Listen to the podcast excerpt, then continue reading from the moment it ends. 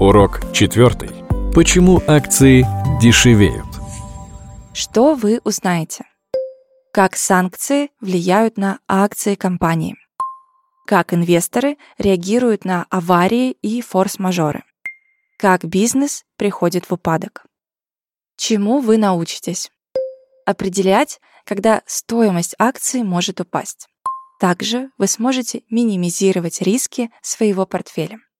Почему бы акциям все время не дорожать? Что их останавливает? Скажу так.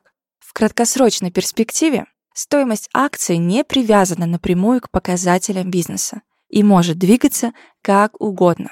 Но при этом есть факторы, которые можно отнести к негативным, ведь они способны обрушить даже самые крепкие бумаги.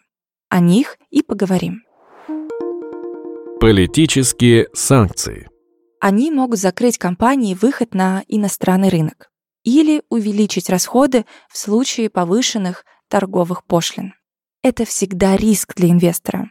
Но дальше все будет зависеть от самой компании, насколько удачно она сможет перестроить бизнес и найти новые рынки сбыта и партнеров. Аварии. У компаний, которые добывают или перерабатывают природные ресурсы, всегда есть риск аварий и катастроф на предприятии. Чем сильнее авария повлияет на производство, прибыль и окружающую среду, тем выше вероятность того, что цена акций упадет. Примером может стать прорыв воды на алмазном руднике «Мир» компании «Алроса» в 2017 году. Шахту затопило, и она просто стала непригодной для добычи алмазов. Компания вмиг лишилась целого рудника, на котором добывала 10% всех своих алмазов. И, соответственно, доходы и продажи тоже упали. Конечно, аварии могут быть разными. Достаточно вспомнить взрыв нефтяной платформы компании BP в Мексиканском заливе в 2010 году. Сразу оценить масштаб экологической катастрофы было практически невозможно, тем более что сама компания заявила об утечке в окружающую среду только тысячи баррелей в сутки. Однако американские власти позже обнародовали другие цифры. Утечка оказалась в 60 раз больше. В погоне за экономией BP спровоцировала катастрофу такого масштаба, что ее последствия природа ощущает и по сей день. При этом десятки миллиардов долларов, штрафов и компенсаций настолько придавили финансовые показатели, что акции так и не вернулись к прежнему максимуму с тех самых пор. Форс-мажоры. Не будем далеко ходить за примером. Вот пандемия коронавируса в 2020 году. Встала работа на заводах, нарушились цепочки поставок, уменьшились объемы торговли, практически полностью прекратилось авиасообщение. Отели пустые, кинотеатры закрыты, парки развлечений, торговые центры, рестораны, в общем, вы все это помните. 2020 год стал рекордным с 2009 года по количеству банкротств американских компаний. С обслуживанием долга не справилось 244 компании, что почти в два раза превышает среднее значение за последние 10 лет. Упадок бизнеса.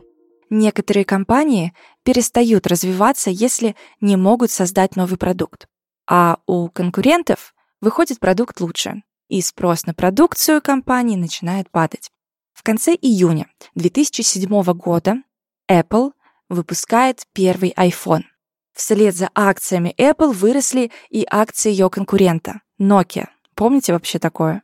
От компании тоже ждали революционных новинок, но оправдать ожидания финская компания не смогла. Она упустила быстрый рост рынка смартфонов и в итоге продала свой мобильный бизнес компании Microsoft. После этого ее акции подешевели в 10 раз и больше никогда не возвращались к своим максимумам. Плохой финансовый отчет и отказ от выплаты дивидендов. Совершенно очевидно, что такие новости едва ли обрадуют любого инвестора. Особенно не порадует отказ от дивидендов, если компания годами, десятилетиями исправно их платила. И все инвесторы знали об этом и нередко держали акции этой компании в портфеле, рассчитывая на регулярные поощрения. Так, подобная ситуация произошла с «Газпромом», который в 2022 году решил не выплачивать дивиденды за прошлый год, впервые за 20 с лишним лет. После этого решения акции упали более чем на 30% сразу же. Что касается отчета о финансовых результатах, принцип тот же.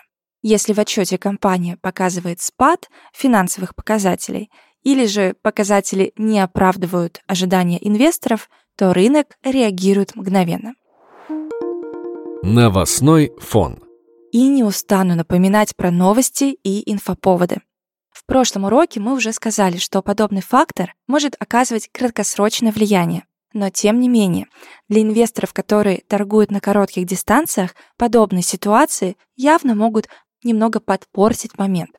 Показательная ситуация произошла после того, как вице-премьер Андрей Белоусов в мае 2021 года сообщил о возможном увеличении налогов с прибыли металлургических компаний.